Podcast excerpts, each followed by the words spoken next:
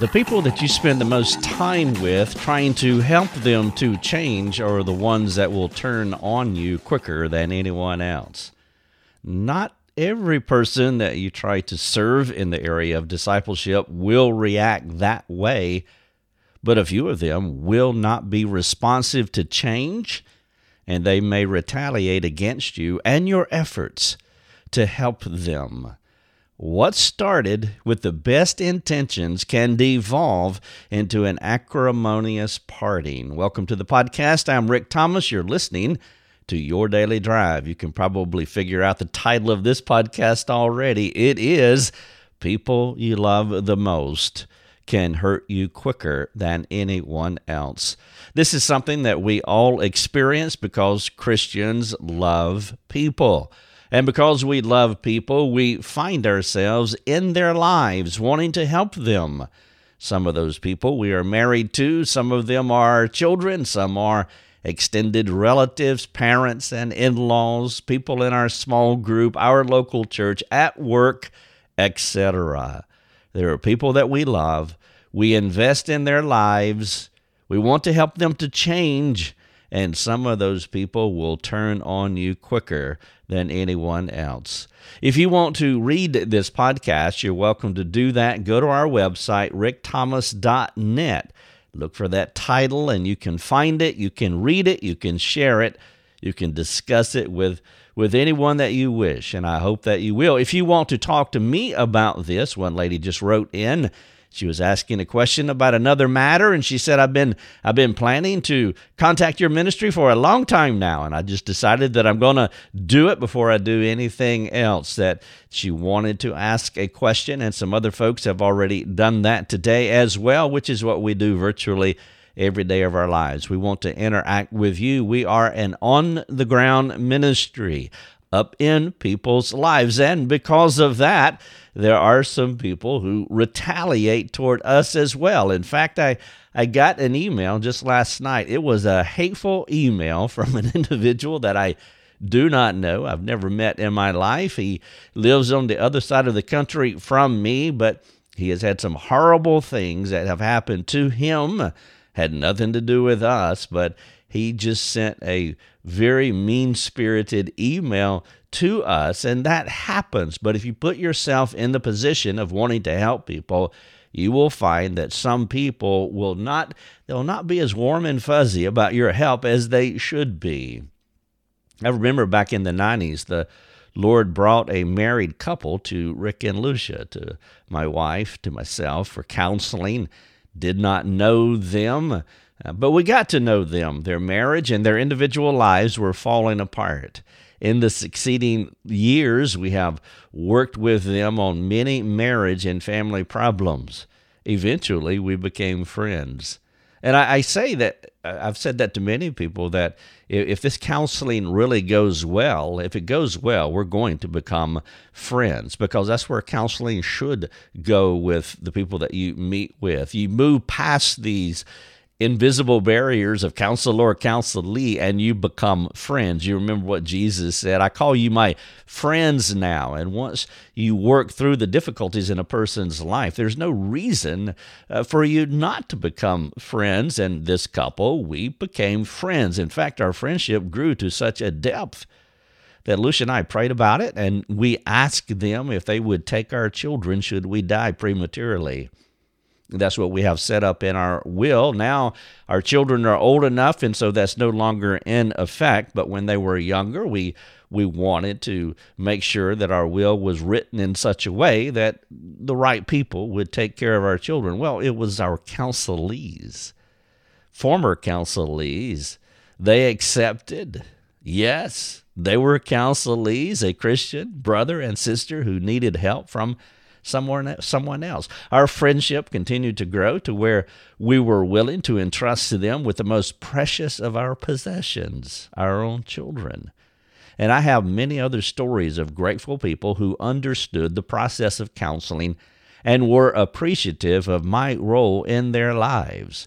I had one lady write me just a few years ago on Facebook, and she said a similar thing. She apologized uh, for the counseling, uh, the counseling sessions that I did with her and her husband. But she told me, she said that I was actually listening, but I was just unwilling to apply. Now here we are years later, and and I I, wanted to apply those things to my life, and God is doing some good things in my life. In my life, you can become fantastic friends with people that you help in counseling, discipleship. But then there are others whom I've tried to help who have been just downright nasty to me. Their attitudes and actions have been snarky, sarcastic, unkind, uncharitable, accusatory, judgmental, mean spirited, and hateful. Their reactions are part of the liability of giving yourself to people in situational difficulties. Ironically, and, and I've thought this many times, that I, I don't want anything from them. It's not like I, I want to do harm to them. It's not like I want them to have a, a bad day, bad week, bad life.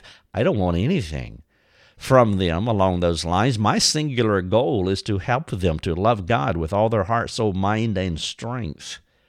My prayer for every person that I meet is to help them to find Christ, the only person who can ultimately change them, or to experience a deeper and more transformative relationship with Him. That's my motive. And while I do not minister with every person perfectly or according to their preferences, I don't have, I honestly don't have any sinister, evil, or ulterior motives for them. I'm not purposely boogie trapping their lives for them to continue in the dysfunction that they are living. I am for them as much as any human can be for anyone. But even with that said, some people will turn on you and do whatever they feel justified to do to hurt you. Some people are mean spirited and will always be mean unless God changes their hearts. Now you have to deal with this. If, if you if God has regenerated you, you're born again, you love God, you love his word, you love people, you're trying to imitate the two greatest commandments, to love God and others more than yourself if that's who you are, and that's who you should be if you name the name of Christ, then you have to deal with this tension because once you step into somebody's life, to try to help them, knowing that you're going to do it imperfectly, there is a possibility that they will not just reject Christ, but they will reject you. You see, these people do not want Christ. Not at this moment, they don't. They aim to maintain their evil reputation while per- preserving their selfish image, whatever that may look like in the culture, in their world. They are willing to do this even if it means the destruction of those around them. And that's how it goes with people who don't want to change. If you try to help a person who is unbroken, before God, and that's what we're talking about. It's a lack of brokenness. That individual will take the things that you intend to help and turn them around and use them against you. There are hundreds of pastors and disciplers and counselors and, and Christians, other Christians. They read my articles every day and they can fully attest to what I am saying. We get those emails all the time humble helpers who try to serve other people, they do not drum up ways to hurt those needy folks. That's the irony I was talking about. It's like it's like I don't have an ulterior motive here. I want to help you, R- realizing that I'm an imperfect helper. I will not do it perfectly, but I do want to help you. Paul, the apostle, is a classic example of what I am saying here. His affection for the Corinthians was profound. This man loved them. He gave thanks to God always for them. He wanted them to be enriched in every way. But this church was one of the many that he cared for as he sought to bring them to full affection for Jesus. And unfortunately, some of the people in the Corinthian church did not want his help. They had no intention of, excuse me, of listening to his counsel. Their desire was more about protecting their image and their reputation than being open to the truths of the gospel. Fortunately, their sinful reactions did not deter Paul. And this is what I was saying to you earlier. You've got to come to terms with this. You don't want to be deterred. I, I realize some of you listen to this. You're in abusive situations, and and you're hearing this as though I'm telling you to go into the fray with an abusive person. No, I'm not saying that. I am not saying that at all. I am saying that you do have to you have to wrestle with this tension of sinful reactions towards you and respond appropriately to them, biblically appropriately. Sometimes it might not mean that you have this kind of gospel aggression where you are confronting physically with them. And so maybe that's not the case with you but you want to make sure that their sinful reactions, whatever they are, they do not deter you. You want a certain kind of gospel aggression toward the unique individual that is in front of you. And if you don't understand or, or if you have questions about what that would look like in your context, in your relationships, then please write us and we can be and we can talk through the specificity of your uh, situation. But gospel centered love could not do anything but cause conflict. If you're going to love people, it will cause conflict. The other option is to give them everything that they want exactly how they want it. As you read Paul, and I would love for you to take the time to read 1 Corinthians, the first nine verses of 1 Corinthians, the first book, chapter 1. And I would love for you to hear Paul's love for them, but also perceive how that love could not avoid conflict. Whenever love runs into self centered stubbornness, the self centered person inevitably will go into rants about how the helper was sinful in attitude and actions. Do you hear that? Do you see the confrontation here? When love runs into self centered stubbornness, yes, that's a combustible situation. But if you are a persistent lover of others, you're going to experience this. Now, how you respond to it in the unique situation, maybe you need some help with. And so that's why I appeal to you to write and ask about your unique situation. People will accuse you of things that aren't true. And if you don't get that help, if you don't have those people surrounding you speaking truth into your life, you can become one of those double minded people where you're responding to God's truth, but now you're also being uh, affected by what they are saying, their untruth, and you're oscillating between the two pastors, disciplers, counselors, they're not the only ones who receive this kind of harsh treatment. I would say that it happens more in marriages than in any other context in the world. Hate speech happens in small group settings. It happens in the family. It happens virtually everywhere. It can, can occur in any context where you're trying to help someone who is drifting from the Lord. That is that conflict again. Love runs into self centered stubbornness. And if they are drifting from the Lord and you love the Lord, there's going to be contact, uh, uh, there's going to be conflict. And so the real question is how do you help these drifters? In 2 Corinthians chapter 12, this is the passage that you would be familiar with about Paul having the thorn in the flesh, but not that section. That's verses 1 through 10, but the back half of that uh, chapter 11 through 21. It's an excellent taste, test case on this idea of helping drifters. We can learn a lot of how to help people as we study 2 Corinthians 12, 11 through 21. And perhaps it will help us to learn how to respond to people who are antagonistic to us. That maybe God could use us to help them, to love them back to Jesus. Let me reiterate what I said earlier. No helper helps perfectly in every instance. And so I want to release you. If your motive, if your desire is to help someone, you, it's a good motive. I want to release you from over introspection. You see, we're all sinful, even on our best days. No person is entirely sanctified, not even loving Christians. This truth is by no means a justification for someone to help a person imperfectly. It is merely a truth claim about the Bible the truth is, any person could pick you apart. If they look long enough at your care for them, you spend a couple of hours with me and, and you'll be able to find my flaws. It's not that hard. You don't have to be that bright. I'm not happy about this. I'm not making excuses about this, but I am a biblical realist. I'm a saint who still sins on occasion. In a counseling or discipleship context, it won't take long to find the flaws of your helper, the person who is sincerely trying to help you.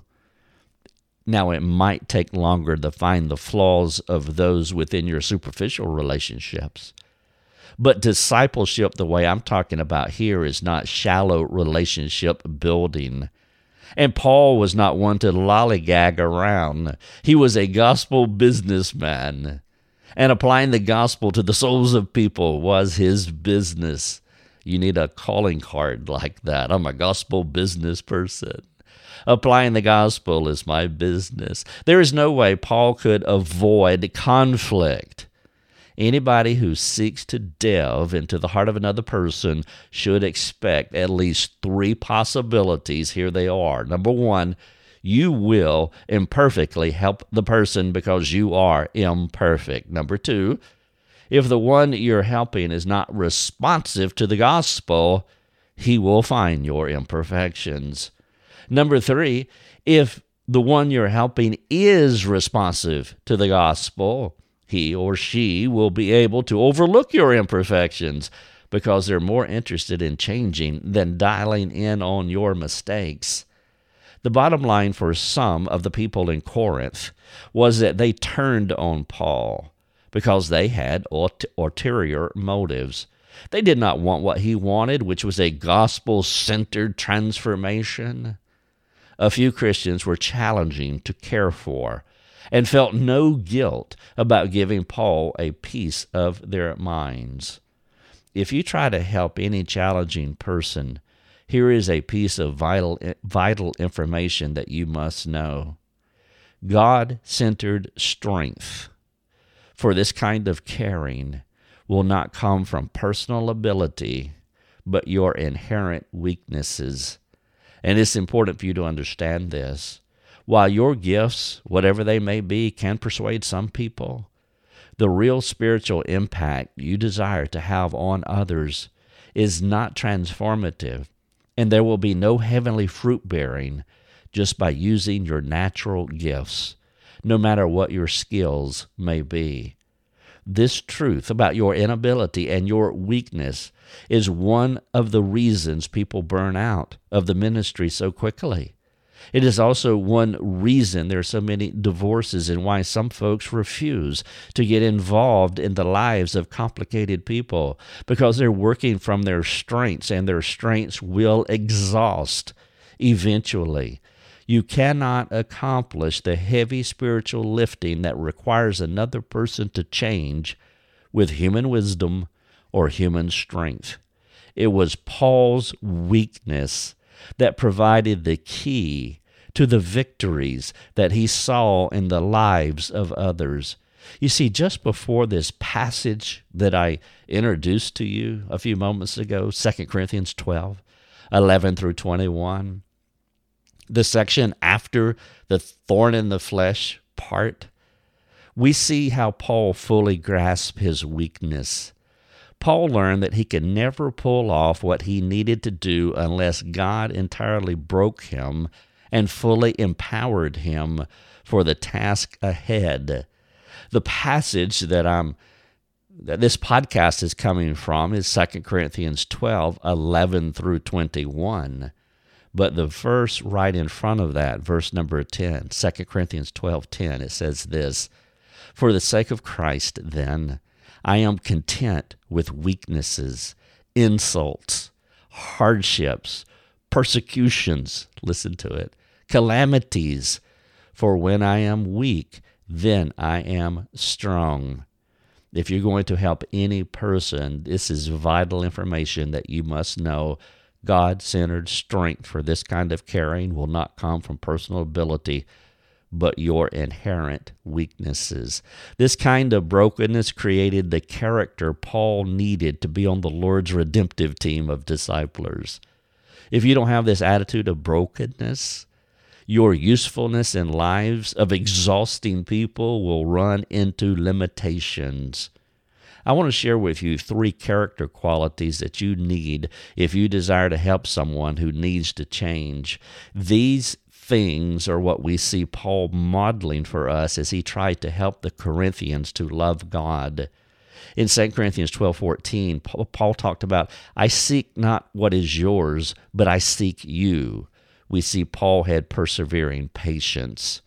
In verse 15, I will most gladly spend and be spent for your souls. Paul had selfless love. In 2 Corinthians 12, 19 through 21, I will do what I need to do to help you.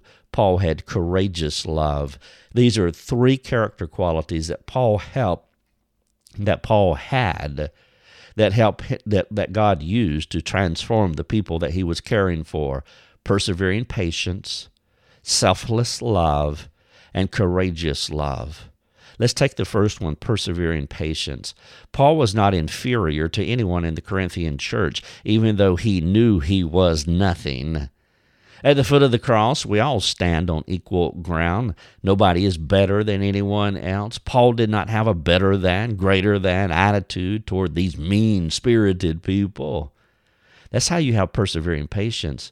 You lose your patience with someone when you elevate yourself above them.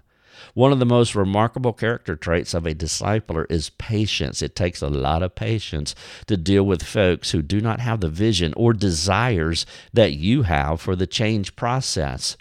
When you are working with someone who is stuck between doing right and doing wrong, you need to stick with them as long as they will let you if you're not a broken person, if you're an elevated person, if you're not filled with the patience of Christ, you will fail. You will look down on them and their their unwillingness, their stubbornness, their stuckness, and you'll become impatient with them.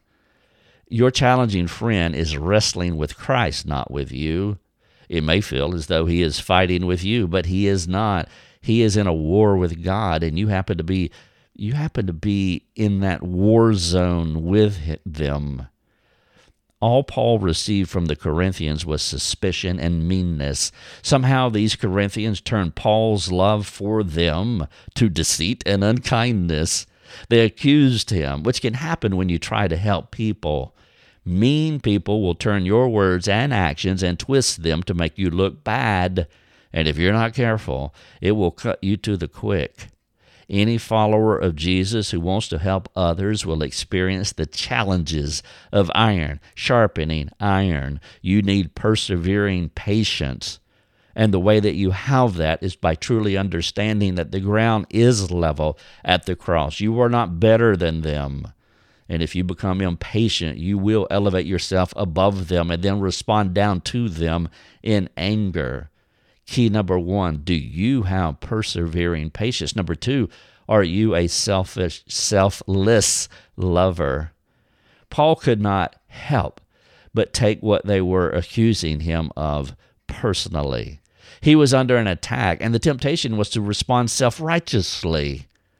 I understand this temptation to elevate yourself above them, to look down on them, not only to be impatient with them but to judge them self righteously. The temptation to re- react in anger when people lash out in anger towards you is natural, which is what I was saying earlier. You, you can't do this under your natural abilities and gifts and skill sets. You have to be a broken person, work where God's power is working through your weakness. And so, along with your persevering patience, you will need selfless love for difficult individuals. Doesn't selfless love get to the heart of the gospel? Do you remember? None of us were happy with God. We despised and rejected Him and hid, as it were, our faces from Him, Isaiah 53. But He came with persevering patience and selfless love. If the gospel has not broken you down, you will not be able to export the gospel to a gospel rejecter. A part of this brokenness means that, that you see yourself as equal to the person you're trying to help, and only the grace of God in your life makes you different. Without recognizing your helplessness apart from God's grace, your selfless love will turn selfish and retaliatory. We see that Paul had persevering patience. Do you? We see that he was a selfless lover Are you?